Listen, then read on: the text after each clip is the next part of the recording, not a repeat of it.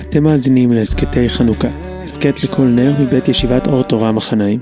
היום, נר רביעי עם הרב שראל רוזנבלט. חנוכה שמח לכולם. מהי חנוכה? מה, מה, מה זה חנוכה? מה מהותו של החג? מה מהות היום? מהי חנוכה? שואלת הגמרא במסכת שבת, ומביאה את הברייתא המפורסמת על נס פח השמן. בדברים הבאים אני ארצה קצת לדבר על הסיפור של חג חנוכה. יש סיפור נס פח השמן, ואני ארצה לספר עוד אה, סיפור אחד מרכזי נוסף, ששייך בעניינו של, אה, של יום, בעניינו של חג, ואנחנו נתבונן גם בנפקמינות הלכתיות, גם איזו התבוננות רוחנית, שיכולה להיות בין השניים, בין שני הסיפורים. אז הסיפור שאנחנו מכירים, הסיפור שהגמרא מספרת, שהיא מעצימה, ששמה הנס, זה כמובן נס פח השמן, אותו, אותו פח שמן שנשאר טהור ומצאו אותו, ובמקום להספיק ליום אחד, הספיק לשמונה ימים. כשאנחנו חושבים על חג החנוכה, במובן הזה, אז יש איזה אופי מסוים. מי שמסביר את זה בצורה מדהימה זה התז.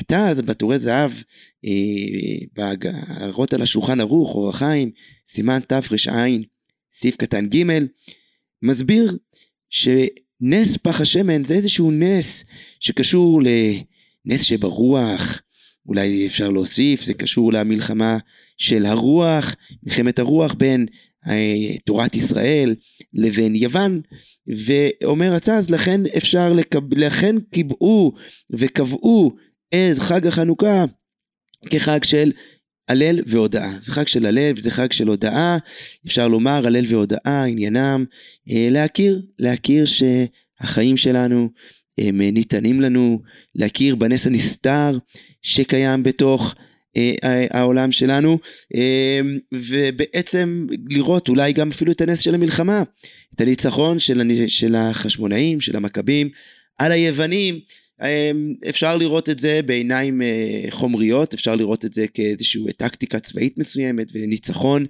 אה, ברמה הצבאית. וכאשר אנחנו חוגגים את חג החנוכה ומודים ומהללים את הקדוש ברוך הוא, אנחנו בעצם, בעצם מכירים בניסיות הנסתרת בתוך החיים שלנו. ואולי לא בכדי, הרמב"ם קבע את הלכות הלל בתוך הלכות חג החנוכה, זה לא שזה בתוך הלכות תפילה ולא בתוך מקומות אחרים.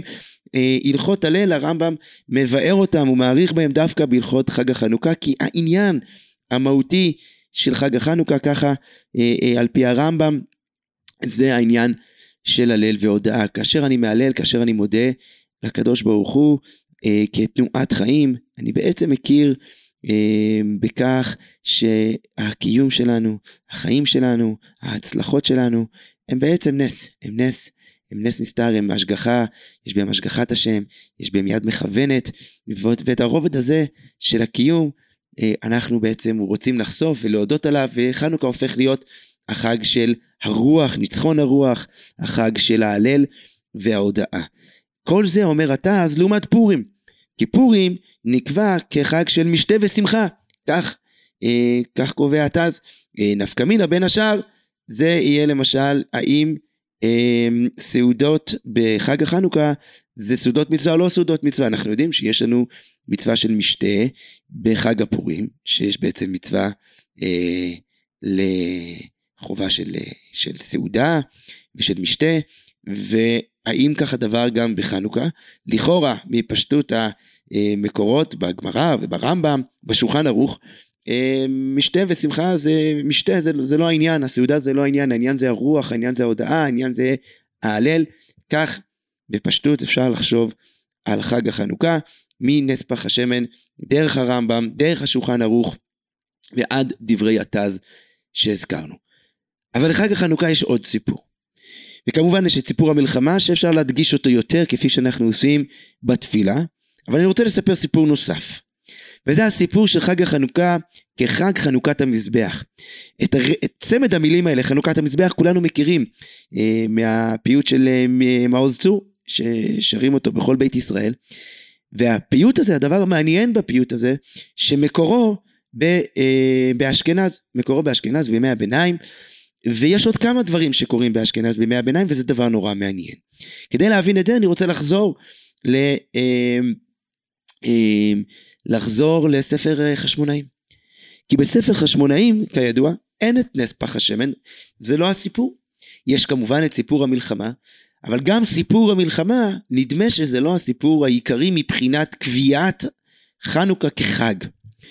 חנוכה באופן מובהק הוא חג חנוכת המזבח, אותה השלמה לחג הסוכות שלא יכלו לחגוג אותו מפני שהמקדש היה טמא או היה כבוש וכאשר החזירו את השליטה ואת הטהרה למקדש יכלו לחזור ולחגוג בחזרה את חג הסוכות. וכמובן הדבר המאפיין את חג הסוכות זה ריבוי הקורבנות על גבי המזבח וככה ממש בספר חשמונאים אה, מאוד מאוד מובהק שחג החנוכה הוא בעצם חג חנוכת המזבח.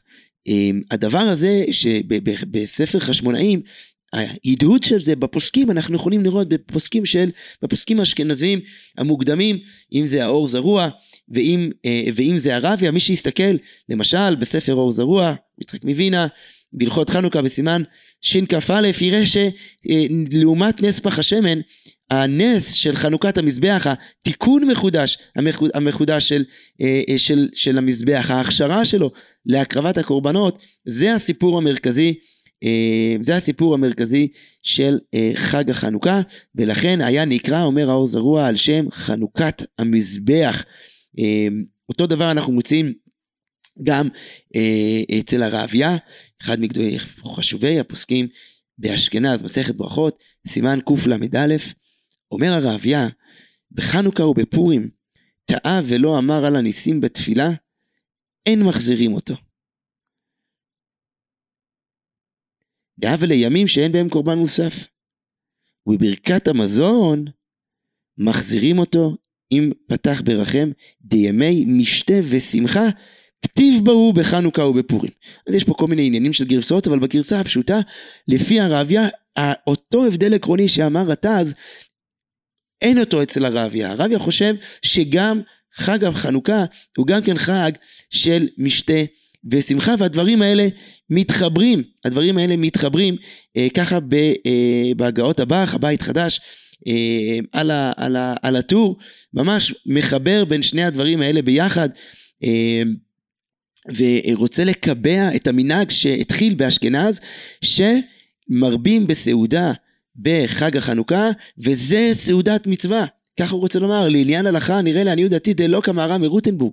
דמנהג זה שמרבים בסעודה כבר נהגו בו גדולי הדור הקדמונים, והמהרש"ל וכולי, ובחנוכה יש לנהוג שמחה אה, אה, ומשתה ומוכיחים את זה מאותה דברים של, של הרעביה שפסק שבברכת המזון אם לא אמר על הניסים מחזירים אותו שמע מינה ש, ש, אה, אה, שזה לא שונה משאר הימים שצריכים לאכול סעודת מצווה עם לחם וככה פוסק ככה פוסק הבח ואם כן אנחנו רואים שיש לנו קו שלם שמתחיל מימי החשמונאים דרך מתגלגל לנו דרך פוסקי אשכנז ששם גם באזור הזה התחבר הפיוט של מעוז צור שהפזמון שלו זה חנוכת המזבח. ועד כדי כך שיש ממש אה, נפקא מינה הלכתית בשאלה האם יש חיוב סעודת מצווה בחנוכה כמו בפורים או לא, ועוד נפקא מינה לגבי על הניסים. אה, אם שכח בברכת המזון, אם כן חוזר או לא חוזר. להלכה, השולחן ערוך כמובן, כפי שאמרנו, לא מזכיר את זה, אבל הרמ"א מזכיר את המנהג האשכנזי, אבל הוא עושה איזה מעין פשרה אולי, או אולי אפילו הייתי אומר מדייק את המנהג. הרמ"א פוסק שמצוות שיש רשות, יש עניין לעשות את הסעודות, אבל כדי שיקבל מעמד של סעודת אה, אה, משתה ושמחה, אז זה צריך, אה, של סעודת מצווה, זה צריך להגיד, אה, להרבות בשירות ותשבחות לקדוש ברוך הוא, ועל ידי כך, על ידי כך, אה, הסעודה הופכת להיות סעודת מצווה. אז הנה, הנה לנו שני סיפורים שונים לחנוכה. נס פח השמן שמסמל את ניצחון הרוח, לעומת החומר, את התורה לעומת הפילוסופיה היוונית, את הנשיאות, אה, את הנס הנסתר, את ההשגחת הקדוש ברוך הוא שכל הזמן אה, על העולם ולא את התפיסה ה... אה, היוונית שהעולם הוא קדמון או שאלוהים ברא את העולם וכבר לא משגיח בו. אז כנגד כל הדברים האלה עומד לנו הרעיון הזה של נס, נס פח השמן.